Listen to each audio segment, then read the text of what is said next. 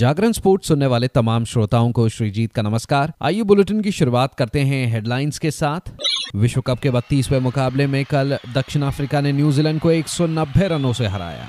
World cup में आज भारत का सामना श्रीलंका से मुंबई के वानखेड़े स्टेडियम में खेला जाएगा ये मुकाबला। ऐश्वर्य तोमर ने 50 मीटर राइफल थ्री पोजीशन में जीता स्वर्ण पदक। वीर धवल घाड़े ने घरेलू टूर्नामेंट को कहा अलविदा। राष्ट्र खेलों में 50 मीटर फ्रीस्टाइल में जीता था गोल्ड। वर्ल्ड कप के बाद संन्यास लेंगे इंग्लैंड के बाएँ हाथ के तेज गेंदबाज David Willey. Shaheen Shah Afridi one day ranking में बने नंबर वन। अब खबरें विस्तार से। ऐश्वर्य प्रताप सिंह तोमर ने सीनियर स्तर पर अपना चौथा अंतर्राष्ट्रीय स्वर्ण पदक जीतकर पुरुषों की 50 मीटर राइफल थ्री पोजीशन का खिताब जोरदार अंदाज में जीता। भारत ने इसी के साथ चंगवॉन में पंद्रहवीं एशियाई शूटिंग चैंपियनशिप में चीन के बाद दूसरे स्थान पर इक्यावन पदकों के साथ अपना अभियान समाप्त किया। आपको बताते चले, ऐश्वर्य ने अखिल और स्वप्रिल कोसाले के साथ इस स्पर्धा में टीम रजत भी जीता, जबकि भारत ने समापन दिन पृथ्वीराज टोंडाईमान और मनीषा कीर के माध्यम से ट्रैप मिश्रित टीम स्पर्धा में स्वर्ण सहित चार और पदक जीते। चीन के पूर्व जूनियर विश्व चैंपियन डू लेंशु ने शानदार प्रदर्शन करते हुए क्वालिफिकेशन में पाँच सौ सत्तानवे का शानदार स्कोर दर्ज किया और एक नया विश्व रिकॉर्ड बनाया। आगे बढ़ते हैं। भारत के अनुभवी तैराक वीर धवल खाड़े ने राष्ट्र खेलों में 50 मीटर फ्रीस्टाइल में स्वर्ण पदक जीतने के बाद घरेलू टूर्नामेंटों को अलविदा कह दिया। बीजिंग ओलंपिक 2008 के लिए क्वालिफाई करने वाले भारत के सबसे युवा तैराक रहे वीर धवल ने भारत के उदयमान स्टार श्रीहरि नटराज को हराया। वीर धवल ने 2010 एशियाई खेलों में 50 मीटर बटरफ्लाई में कांस्य पदक जीतकर भारत का 24 साल का इंतज़ार खत्म किया था। वीर धवल ने चोट के कारण कुछ समय दूर रहने के बाद 2018 में वापसी करके के टोक्यो ओलंपिक के लिए क्वालिफाई किया था।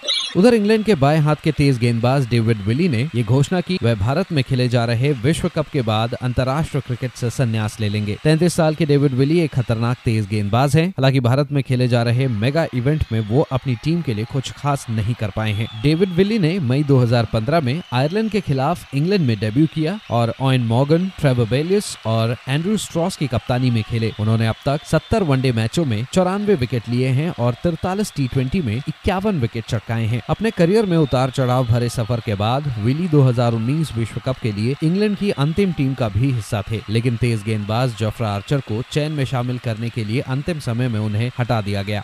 उधर पाकिस्तान के इन्फॉर्म तेज गेंदबाज शाहिन शाह अफरीदी सात पायदान ऊपर चढ़कर नवीनतम आईसीसी रैंकिंग के अनुसार वनडे प्रारूप में नंबर एक गेंदबाज बन गए हैं। अफरीदी ने अपने करियर में पहली बार शीर्ष स्थान हासिल करने के लिए ऑस्ट्रेलियाई तेज गेंदबाज जॉश हेजलवुड को पछाड़ दिया। भारत के मोहम्मद सिराज और दक्षिण अफ्रीका के केशव महाराज को एक स्थान का नुकसान हुआ है। शाहीन अफरीदी, वर्तमान में एडम जैम्पा और मार्को येंसन के साथ संयुक्त रूप से सबसे ज़्यादा विकेट लेने वाले गेंदबाज है। तीनों ने 16 विकेट लिए हैं। बांग्लादेश के खिलाफ 21 रन देकर तीन विकेट लेने के उनके प्रदर्शन ने उन्हें इक्यावन पारियों में 100 एक दिवसीय विकेट के ऐतिहासिक आंकड़े तक पहुँचाया।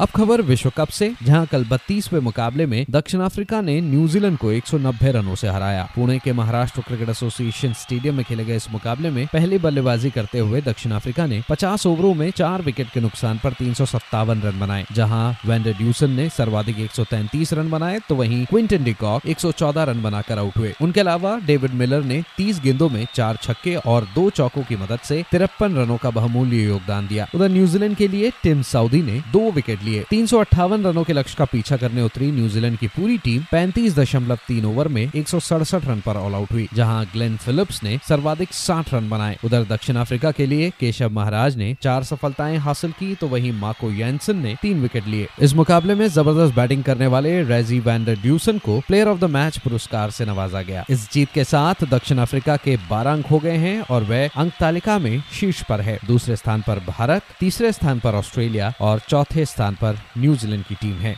और आज मुंबई के वानखेड़े स्टेडियम में भारत का सामना श्रीलंका से होगा। तो फ़िलहाल इस अपडेट में इतना ही। खबरों का सिलसिला जारी रहेगा जागरण डॉट कॉम पर। और हाँ खेल जगत से जुड़ी तमाम बड़ी जानकारियों के लिए बने रहिए सिर्फ़ और सिर्फ़ जागरण डॉट कॉम पर। नमस्कार।